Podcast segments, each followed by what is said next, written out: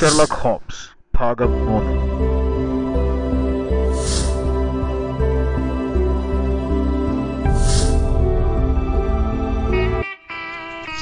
കുറ്റാന്വേഷണ ശാസ്ത്രം. പറഞ്ഞുറപ്പിച്ചതുപോലെ പിറ്റേ ദിവസം ബേക്കർ സ്ട്രീറ്റിലെ ടു ട്വന്റി വൺ ബി എന്ന വീട് ഞങ്ങൾ സന്ദർശിച്ചു. സൗകര്യമുള്ള രണ്ട് കിടപ്പുമുറികളും ഭംഗിയായി അലങ്കരിച്ച ഒരു സ്വീകരണ മുറിയും അടങ്ങിയ ഒരു നല്ല വീട്. ഏത് നിലയ്ക്കും സ്വീകാര്യവും ഞങ്ങൾ പങ്കിട്ടെടുക്കുകയാണെങ്കിൽ വ്യവസ്ഥകൾ ന്യായവുമാണെന്ന് തോന്നിയതിനാൽ അപ്പോൾ തന്നെ കൈവശാവകാശം കരസ്ഥമാക്കി. അന്ന് വൈകുന്നേരം ഹോട്ടൽ മുറി വിട്ട് സാമാനങ്ങളോടുകൂടി ഞാൻ താമസം മാറ്റി. പിറ്റേന്ന് രാവിലെ കുറെ പെട്ടികളും കിടക്കയുമായി ഷെർലക് ഹോംസും എത്തിച്ചേർന്നു ഒന്ന് രണ്ട് ദിവസം സാധനങ്ങൾ സൗകര്യത്തിൽ ഒരുക്കി വയ്ക്കാൻ ചെലവായി. അവിടെ ജീവിതം ആരംഭിക്കാനും പുതിയ പരസ്പരവുമായി ഇണങ്ങിച്ചേരാനും ശ്രമം ആരംഭിച്ചു. ഒന്നിച്ചു കഴിയാൻ വിഷമമുള്ള ആളായിരുന്നില്ല മിസ്റ്റർ ഹോംസ്. ശാന്തനും നിഷ്ഠയുള്ള ശീലങ്ങളുമുള്ളവനായിരുന്നു. രാത്രി പത്തിന് ശേഷം ഉറക്കമിളക്കുക പതിവില്ല.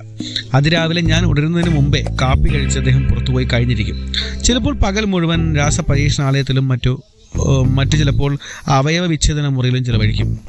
ഇടയ്ക്ക് നഗരത്തിന്റെ ഏറ്റവും താണ പ്രദേശത്തോളം കാൽനട യാത്ര നടത്തും. ജോലി ചെയ്യാനുള്ള ആവശ്യം കയറിപ്പോയാൽ അദ്ദേഹത്തിന്റെ ശക്തി അപാരമാണ്. ഇടയ്ക്കിടെ മൂഡ് ഓഫ് ആവും. അപ്പോൾ ദിവസങ്ങളോളം സ്വീകരണ മുറിയിലെ സോഫയിൽ നിശ്ചലനായി പകൽ അന്തിയോളം ഒരേ കിടപ്പായിരിക്കും. അത്തരം അവസരങ്ങളിൽ അദ്ദേഹത്തിന്റെ കണ്ണുകൾ ശൂന്യമായിരിക്കും. അദ്ദേഹത്തിന്റെ മിതത്വവും ജീവിതശുദ്ധിയും അറിഞ്ഞിരുന്നില്ല എങ്കിൽ ആ മനുഷ്യൻ മദ്യലഹരിയിൽ മയങ്ങുകയാണെന്ന് ഞാൻ സംശയിക്കുമായിരുന്നു. ദിവസങ്ങൾ കടന്നു പോകുമ്പോൾ എനിക്ക് അദ്ദേഹത്തിനുള്ള താല്പര്യം വർദ്ധിക്കുകയും അദ്ദേഹത്തിന്റെ ജീവിത ലക്ഷ്യത്തെക്കുറിച്ച് അറിയാനുള്ള കൗതുകം വർദ്ധിച്ചു വരികയും ചെയ്തു. അദ്ദേഹത്തിന്റെ ശരീരപ്രകൃതിയും ആകൃതിയും യാദൃശ്ചികമായി കാണുന്നവരുടെ ശ്രദ്ധയെ ശ്രദ്ധയെപ്പോലും പിടിച്ചു നിർത്തുന്നതാണ്. ആറടിയിൽ കൂടുതൽ ഉയരമുള്ള ശരീരം. മെലിഞ്ഞതാകിയാൽ കൂടുതൽ ഉയരം തോന്നും. ഞാൻ മുമ്പ് പറഞ്ഞ മന്ദത ബാധിക്കുമ്പോൾ ഒഴികെ അദ്ദേഹത്തിന്റെ നയനങ്ങൾ തീക്ഷ്ണവും തുളഞ്ഞു കയറുന്നതുമായിരുന്നു. കഴുകന്റെ കൊക്കുകളെ പോലുള്ള നേർത്ത നാസിക ജാഗ്രതയും നിശ്ചയദാർഢ്യവുമാണ് പ്രതിഫലിപ്പിച്ചിരുന്നത്. ഉന്തി നിൽക്കുന്ന ചതുരാകൃതിയിലുള്ള താടിയെല്ലും ദൃഢചിത്തതയെ സൂചിപ്പിക്കുന്നു. കൈകൾ മിക്കപ്പോഴും മഷിയും രാസപദാർത്ഥങ്ങളും കൊണ്ട് പുരണ്ട് വൃത്തികേടായിരുന്നു. ലോലമായ ദർശനോപകരണങ്ങൾ കൈകാര്യം ചെയ്യുമ്പോൾ അതീവ മൃദുലമായി മാറുന്നത് അത് കാണാമായിരുന്നു.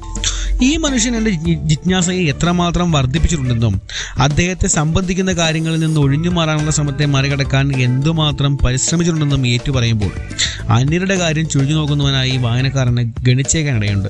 പക്ഷേ വിധി എഴുതുന്നതിന് മുമ്പ് എന്റെ ജീവിതം എത്രത്തോളം ലക്ഷ്യബോധമില്ലാത്തതും ഒന്നിനെക്കുറിച്ചും ചിന്തിക്കാനില്ലാത്തതുമാണെന്ന് ഓർക്കേണ്ടതാണ്. കാലാവസ്ഥ നല്ലതല്ലെങ്കിൽ പുറത്തിറങ്ങാൻ ആരോഗ്യം അനുവദിച്ചിരുന്നില്ല. നിത്യജീവിതത്തിലെ വിരസതയായിട്ടാൻ സന്ദർശകരും എനിക്കുണ്ടായിരുന്നില്ല. ഈ പരിസ്ഥിതിയിൽ എന്റെ കൂട്ടുകാരന്റെ ഏറ്റവും കുറഞ്ഞുകൂടിയ കൊച്ചു രഹസ്യത്തെ ഞാൻ മനസ്സാ സ്തുതിക്കുകയും അത് പുറത്തു കൊണ്ടുവരാനുള്ള ശ്രമത്തിൽ സമയം ചെലവഴിക്കുകയും ചെയ്യുന്നതിൽ തെറ്റു പറയാൻ പറ്റില്ലല്ലോ. അദ്ദേഹം വൈദ്യം പഠിക്കുന്നുണ്ടായിരുന്നില്ല. ഇക്കാര്യത്തിൽ സ്റ്റാംഫോർഡിന്റെ അഭിപ്രായം അദ്ദേഹം ശരിവച്ചു. ശാസ്ത്രജ്ഞൽ ശാസ്ത്രത്തിൽ ബിരുദം നേടുന്നതിന് ഉതകുന്ന പഠിപ്പൊന്നും അദ്ദേഹത്തിനില്ല. വിജ്ഞാന ലോകത്തു നിന്ന് പ്രവേശനം കിട്ടാനുള്ള അംഗീകൃത കവാടത്തിലൊന്നും അദ്ദേഹം എത്തിയിരുന്നുമില്ല. എന്നാൽ ചില വിഷയങ്ങൾ പഠിക്കുന്നതിൽ അദ്ദേഹം കാണിച്ച ആവശ്യം ശ്രദ്ധേയമാണ്. ഒരു കിറുക്കിന്റെ പരിധികളിൽ അദ്ദേഹത്തിന്റെ അറിവ് അസാധാരണമാവിധം അധികവും സൂക്ഷ്മവുമാകയാൽ അദ്ദേഹത്തിന്റെ നിരീക്ഷണങ്ങൾ എന്നെ അത്ഭുതപരമാക്കി വ്യക്തമായ എന്തെങ്കിലും ലക്ഷ്യം മുമ്പിൽ കാണാതെ ആരും ഇത്ര കഠിനമായി അധ്വാനിക്കുകയോ ഇത്ര കൃത്യമായി വിവരം ശേഖരിക്കുകയോ ഉണ്ടാവില്ല. അടുക്കും ചിട്ടയുമില്ലാത്ത വായനക്കാർക്ക് തങ്ങളുടെ പഠനത്തിൽ ഇത്രത്തോളം പ്രസ്താവയോഗ്യമായ കൃത്യം ഉണ്ടാവാറില്ല. തക്കതായ കാരണമില്ലാതെ ആരും നിസ്സാര കാര്യങ്ങൾക്ക് തന്നെ ഉണ്ടാക്കാറുമില്ല അദ്ദേഹത്തിന്റെ വിജ്ഞാനം പോലെ തന്നെ അജ്ഞാനവും അശ്രദ്ധമായിരുന്നു ശ്രദ്ധേയമായിരുന്നു. സമകാലീന സാഹിത്യം തത്വശാസ്ത്രം രാഷ്ട്രീയം എന്നിവയെ പറ്റി ഒരു ചുക്കും അറിയില്ല. തോമസ് കല്ലയിലിനെ ഒരിക്കൽ ഞാൻ ഉദ്ധരിച്ചപ്പോൾ നിഷ്കപടമായി അദ്ദേഹം ചോദിക്കുകയാണ് ആരാണ് അയാളെന്ന്? കോപ്പർനിക്കസിന്റെ സിദ്ധാന്തമോ സൗരയൂഥത്തിന്റെ ഘടനയോ അദ്ദേഹത്തിന് അറിഞ്ഞെന്ന് മനസ്സിലായപ്പോൾ എന്റെ ആശ്ചര്യം വർദ്ധിച്ചു. ഈ പത്തൊമ്പതാം നൂറ്റാണ്ടിലെ ഒരു പരിഷ്കൃത മനുഷ്യന് ഭൂമി സൂര്യനെ ചുറ്റുകയാണെന്ന് അറിവില്ലെന്ന് പറഞ്ഞാൽ അതിൽ പരം വിചിത്രമായി എന്തുണ്ട്? നിങ്ങൾ അമ്പരെന്ന പോലെ തോന്നുന്നു. എന്റെ അത്ഭുതം കണ്ട് ചിരിച്ചുകൊണ്ട് അദ്ദേഹം പറഞ്ഞു അതെനിക്ക് അറിയാമെങ്കിൽ തന്നെ ഞാൻ മറക്കാനാണ് ശ്രമിക്കുക. മറക്കാനോ? അതെ അദ്ദേഹം വിശദീകരിച്ചു തുടങ്ങി. മനുഷ്യന്റെ തലച്ചോറിന് പ്രാഥമികാവസ്ഥയിൽ ഒരു ഒഴിഞ്ഞ അറയായിരുന്നു എന്നാണ് ഞാൻ കരുതുന്നത്. നിങ്ങൾക്ക് ആവശ്യമായത്ര സാമഗ്രികളെ അതിൽ സംഭരിക്കാവൂ. ഒരു വിഡ്ഢി കണ്ണിൽ കണ്ടതെല്ലാം വാരി വലിച്ചു നിറയ്ക്കുന്നു. അതുകൊണ്ട് തനിക്ക് ആവശ്യമുള്ള വിജ്ഞാനം അക്കൂട്ടത്തിൽ ഞെരുങ്ങിപ്പോകുന്നു. അല്ലെങ്കിൽ അവയെല്ലാം കുഴഞ്ഞു മറിഞ്ഞു കിടക്കുന്നു. അപ്പോൾ ആവശ്യമുള്ളത് എടുക്കാൻ വിഷമിക്കും. വിദഗ്ധനായ ഒരു ജോലിക്കാരൻ തന്റെ തലയിൽ ആവശ്യമുള്ള അത് മാത്രം സൂക്ഷിക്കാൻ ശ്രദ്ധിക്കും. തന്റെ ജോലിക്ക് ആവശ്യമായവ ശേഖരിച്ച് അടുക്കിലും ചിട്ടയിലും സംരക്ഷിക്കും.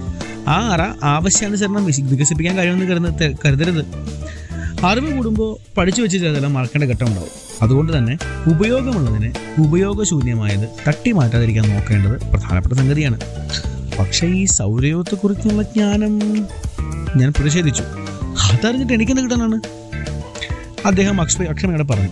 നിങ്ങൾ പറയുന്നു നാം സൂര്യ ചുറ്റും കറങ്ങുന്നുവെന്ന് നാം ഒരുപക്ഷെ ചന്ദ്രന് ചുറ്റും കറങ്ങിയാൽ പോലും അത് എന്നെയോ എന്റെ പ്രവൃത്തിയെയോ ബാധിക്കാൻ പോകുന്നില്ല.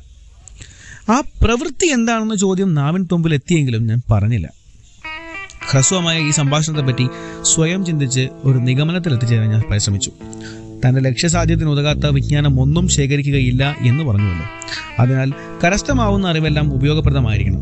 അദ്ദേഹത്തിന് കൂടുതൽ അറിയാമെന്ന് എന്നോട് പറഞ്ഞ ചില കാര്യങ്ങൾ ഞാൻ മനസ്സിൽ കുറിച്ചിട്ടു. അത് പൂർത്തിയായപ്പോൾ എനിക്ക് ചിരി അടക്കാൻ കഴിഞ്ഞില്ല. ഷെർലക് ഹോംസിന്റെ പരിമിതികൾ. സാഹിത്യ പരിജ്ഞാനമില്ല തത്വശാസ്ത്ര പരിജ്ഞാനമില്ല ജ്യോതിശാസ്ത്ര പരിജ്ഞാനമില്ല രാഷ്ട്രീയ പരിജ്ഞാനം കുറച്ചു മാത്രം. സസ്യശാസ്ത്ര പരിജ്ഞാനം ഏറെക്കുറെ. ബെല്ലഡോണ കറുപ്പ് എന്നിവയിലും വിഷവസ്തുക്കളിൽ പൊതുവെയും നല്ല പിടിയുണ്ട്. പ്രായോഗിക തോട്ടപ്പണിയിൽ അറിവൊന്നുമില്ല ഭൂഗർഭശാസ്ത്ര പരിജ്ഞാനം പ്രായോഗികമെങ്കിലും പരിമിതം. വിവിധ തരം മണ്ണ് ഒറ്റ നോട്ടത്തിൽ തിരിച്ചറിയും. സവാരി കഴിഞ്ഞു വരുമ്പോൾ ട്രൗസറിൽ പറ്റി പിടിച്ച പൊടിമണ്ണ് നോക്കി അതിന്റെ നിറത്തിൽ നിന്നും മട്ടിൽ നിന്നും ലണ്ടന്റെ ഏത് ഭാഗത്ത് നിന്നാണ് പറ്റി പിടിച്ചതെന്ന് പറയും. രസതന്ത്ര പരിജ്ഞാനം ശൈലശാസ്ത്ര പരിജ്ഞാനം സംഭ്രമജനക സാഹിത്യ പരിജ്ഞാനം അപാരം.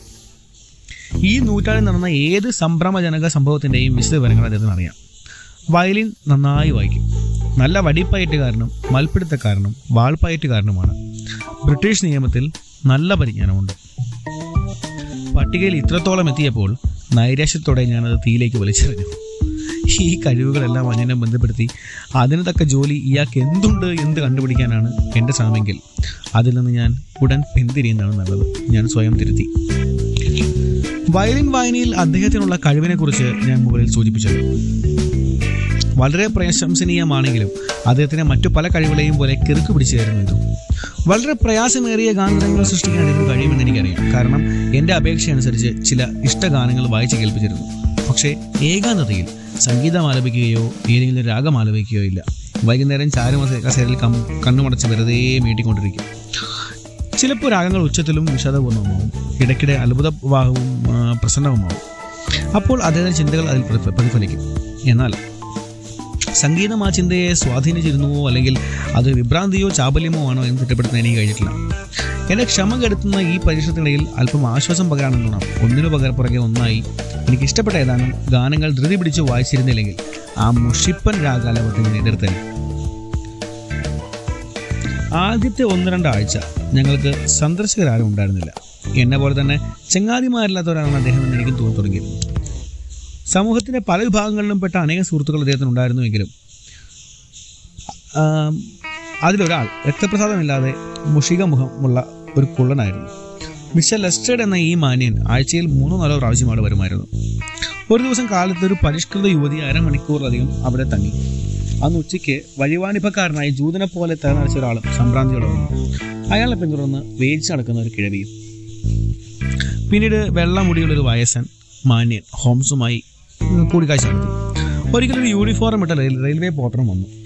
ഇത്തരത്തിൽ ആളുകൾ വന്നാൽ ഷെർലക് ഹോംസ് എന്നോട് സ്വീകരണ മുറിയിൽ നിന്ന് പോകാൻ അപേക്ഷിക്കും. ഞാൻ കിടപ്പുറത്തേക്ക് മാറും. ഇങ്ങനെ വിഷമിപ്പിക്കുന്നതിൽ എനിക്ക് അദ്ദേഹം എന്നോട് ക്ഷമ ചോദിക്കുമായിരുന്നു. എനിക്ക് ഈ മുറി ജോലിസ്ഥലമായി കൂടെ ഉപയോഗിക്കേണ്ടി വരുന്നു അദ്ദേഹം പറയും. ഈ ആളുകൾ എന്റെ കക്ഷികളാണ്. നേർക്ക് നേരെ ചോദ്യം ഉന്നയിക്കാൻ എനിക്ക് വീണ്ടും അവസരം കിട്ടിയില്ലെങ്കിലും സ്വകാര്യ ജീവിതത്തിൽ കൈ കടത്തണ്ട എന്ന് എന്താ എന്നെ തടഞ്ഞു. അതൊക്കെ എന്നോട് പറയാതിരിക്കാൻ ഒരുപക്ഷെ അദ്ദേഹത്തിന് പ്രത്യേക കാരണം എന്തെങ്കിലും കാണും. എന്നാലും താമസിയാതെ അദ്ദേഹം എന്റെ സംശയങ്ങൾ ദൂരീകരിച്ചു. മാർച്ച് നാലാം തീയതിയാണ് അതുണ്ടായതെന്ന് ഞാൻ ഓർക്കുന്നു. അന്ന് സാധാരണയിൽ കൂടുതൽ നേരത്തെ ഞാൻ ഉണർന്നപ്പോൾ ഷെർലക് ഹോംസ് പ്രാതൽ കഴിച്ച് കഴിഞ്ഞിരുന്നില്ല.